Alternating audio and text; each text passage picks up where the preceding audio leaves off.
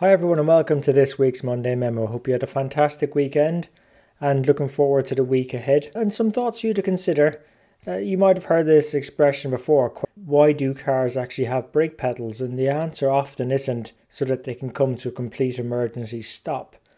It's, it's not always about functional reasons, sometimes it's for psychological reasons. And we had a guest mentor on a few years ago who explained that ultimately having a brake pedal on a car allowed the driver to have the confidence to go faster in the knowledge that if a unanticipated risk came up that they could use the brake pedal to slow down to better assess it and that analogy was also used by a guest mentor we had on recently when we were talking about cybersecurity risk management. And cybersecurity probably wasn't much of a consideration for us as accountants and finance professionals, say 10 years ago, 20 years ago, but it's become much more prevalent lately. I was checking out some statistics on this, and one bit of research out of the US was suggesting that two out of three consumers would be very worried about being impacted by a cyber attack. And actually, even where, where we live here in Ireland, our National Health Service was actually impacted with a ransomware attack. And as the cyber risk management expert we had on the show, Kip Boyle, said, these attackers are often amoral. And even in finance and accounting, we should be very worried. In fact, we talked about one story on the show which related to the fake president email scam. And it's where an accounts payable person had paid out a sum to a, an attacker who was pretending to be the president of that company. And ultimately, what happened, the president lost their job, the accounts payable person lost their job, and also the CFO lost their job. Plus, the jobs of everyone else in the company put at risk because the company reported a rather large loss that year as well. So it's very much something that should be an area perhaps where we maybe need to touch the brake pedal on in finance because we've got that broad visibility across our organizations. We've access to data, we've the tra- training to maybe assess the financial impacts of some of these risks. We might need a model or a way of explaining how having that brake pedal so that we can slow down do some cyber risk management, which allows us to go faster towards driving business value in the future. And Kip shared with us this idea of his four dimensional model on how to drive business value with cyber risk management. And I touch on it very quickly here. I will share the links to it so you can see it in more detail. The first dimension of Kip's business value model when it comes to cyber risk management is making sure that we've got an increased reliability of our operations so that we put in place the right mechanisms to ensure that we've got good data integrity, our data is not being misrepresented by attackers or terrorists, that if in case of a disaster or ransomware attack, there's a fast, faster uh, recovery so that our operations are less impacted. There was one example we discussed actually about two logistics companies, whereas they both impacted by the same attacker, which went in and deleted data from the company's operational systems, but one was able to recover much faster and therefore was less impacted by it.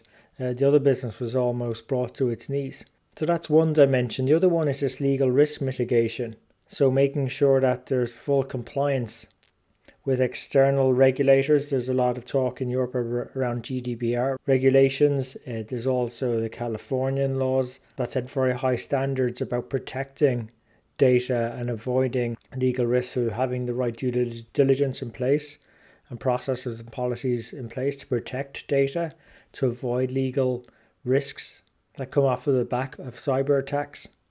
Also, the technical ones.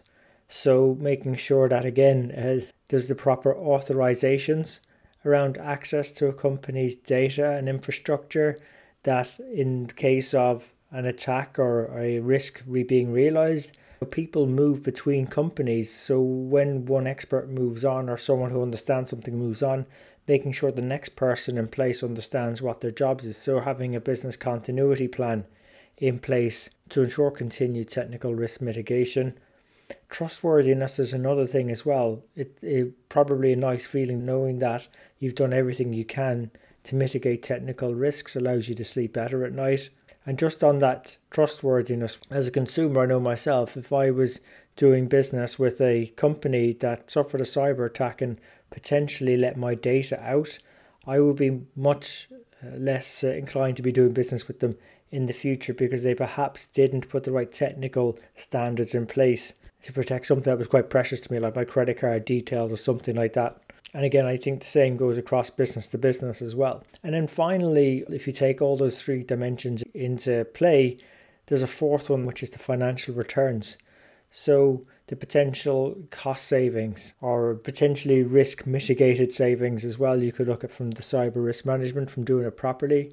There's also a better brand image or potentially competitive differentiation uh, relative to say tax again like the one I mentioned with the logistics company where if customers can't get say their mail or their parcels delivered to where they want them to because the logistics company has lost their information or had it deleted then they're going to take their business elsewhere and there's no guarantee they'll ever go back to the previous company that had been impacted and also having that consciousness or culture around cyber risk management within organizations and awareness, particularly around those phishing scams and those emails that come in, should lead to better decisions being taken across the whole organization going forward, which again will drive better financial returns into the future. So, if it's a case of evaluating an investment in uh, hiring more salespeople to drive more sales, some new uh, plant or equipment to drive better operational productivity, or even whether or not the money should be set aside into cyber risk management. At least you've got four dimensions now to perhaps consider thanks to Kip, and I thought it was important enough to share with those with you today on these Monday on this Monday memo. And that's why we invite guest mentors like Kip onto the show to share with you their key learnings, their insights, the, the knowledge that they've distilled over the years into usable ways for us to, to leverage. That's why helping them deconstruct it for us into usable format so we can follow it and use it and apply it allows us to turn that knowledge into wisdom that all of us can benefit from. So, look, hope you enjoyed this week's episode. If you did, please remember to share it with your friends and colleagues. You can subscribe on all the major platforms iTunes, Stitcher, SoundCloud, YouTube, Spotify, and Amazon Music. And as always, we really appreciate you tuning in today. So, until next time, take care of yourselves, stay safe, and let's keep on building our strength in the numbers.